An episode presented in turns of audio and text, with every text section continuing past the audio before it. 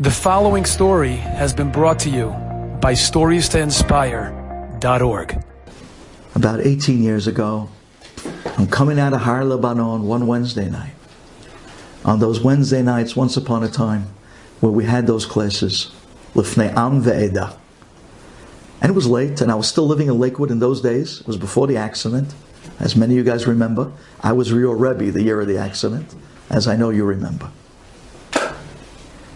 And I'm driving down Ocean Parkway on my way back to the Belt to pick up the Verrazano, to go back to Lakewood, and it's after 11 p.m. And I come up to a red light. I'll never forget. It was the corner of V and Ocean Parkway. And I'm standing by the red light, and it is quiet. I'm talking crickets. It is quiet. I'm the only guy on the street. It was late. Cars aren't going anywhere. And I'm sitting there. I turn to my right, and I see right there on the corner of V and Ocean Parkway, there must have been about 30 kids.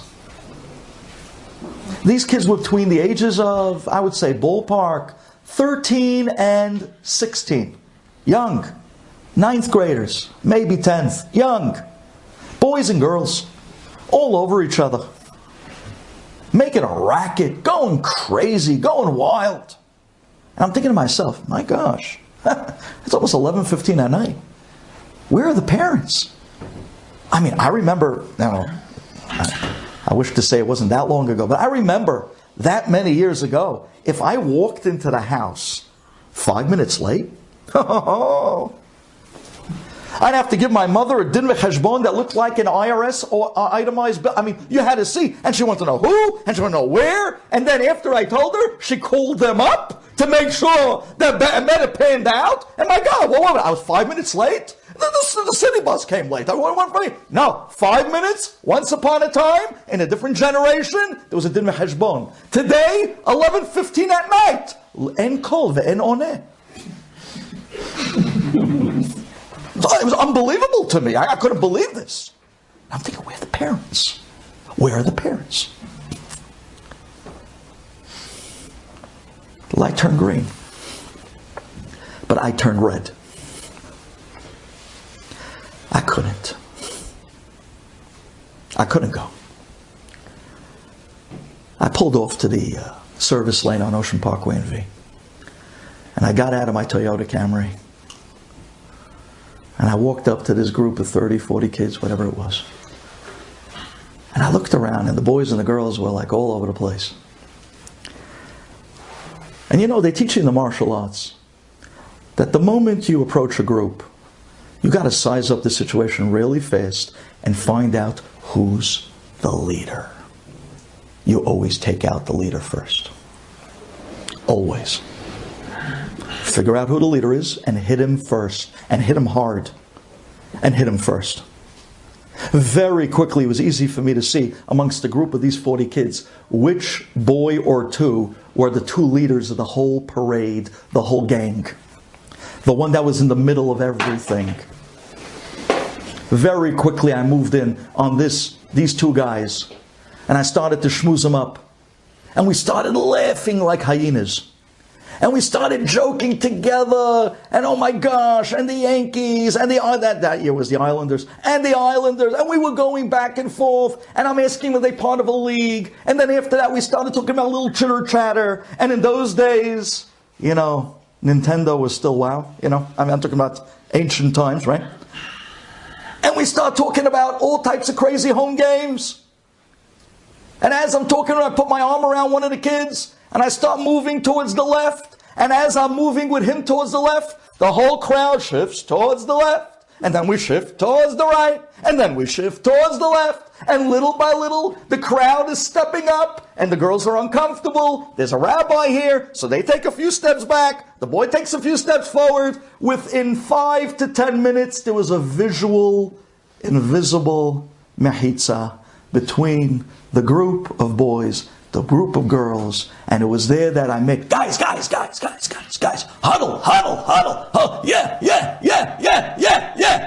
ha, ha, ha, everyone puts their hand around, ah, come on, guys. Ah, we start dancing. I don't even know where. I don't know to what, nor do I know why. But after we took this little dance together, and the girls were like,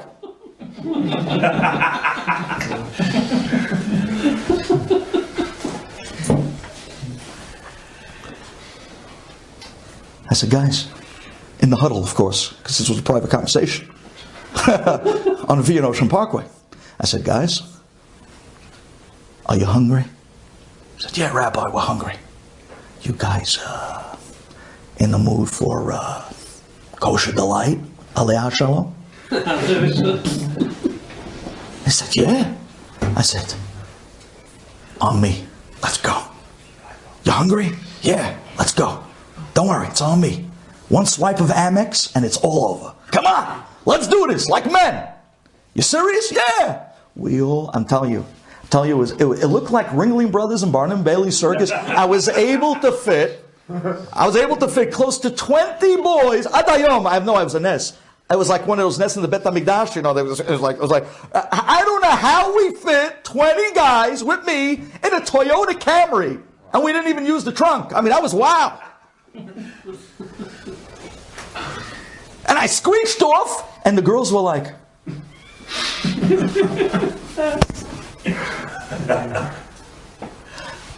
made a U-turn, back down to Jay, came into Kosher Delight. I told them, guys, you order to your heart's content. Do you hear me? I want to see you eat like men. Don't worry, they did. They ordered up. Wow, these boys. Then you never expect a 14-year-old to be able to do damage what these kids did. Unbelievable. I thought I was making a bar mitzvah. I mean, I looked at the bill at the end. It was unbelievable. They knocked out the food that night. We took it upstairs. You guys remember upstairs? It was the best chill spot in Brooklyn in those years, I'm saying. It was the best spot. We went upstairs, Kosher Delight, Aleh Shalom, rest in peace. And we were up there on the tables, and we were laughing and singing and schmoozing and pounding the food like nobody's business.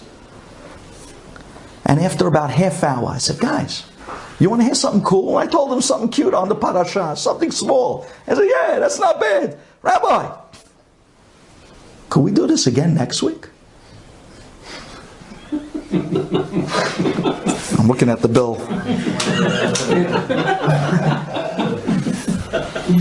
He wants to do this next week. I looked at him and said, yeah, sure. What night are you guys available? So we can do Tuesday night. Tuesday night it is. Where are we meeting? Where are we meeting? I said, I don't know, Rabbi. Where do you want to meet? I said, we'll meet out the corner of Essenes 9th. We'll meet at Har Lebanon. I happen to work there. You know, I gather papers and stuff there. I happen to work there. I'll meet you there next week, Tuesday night. You guys down? Yeah. I said, but next week, we'll go out to Kosher Light. I bring the food in. No problem. Next week, every single kid showed up. On time! They got into my car again, God knows how. We made our way to Kosher Light, ordered up the stuff, came back to Har Lebanon, went back upstairs, pounded it like men, and this time we had a half an hour class on Chumash. And they loved it. They loved it. They loved it. And then we started. And this class started to become a weekly event.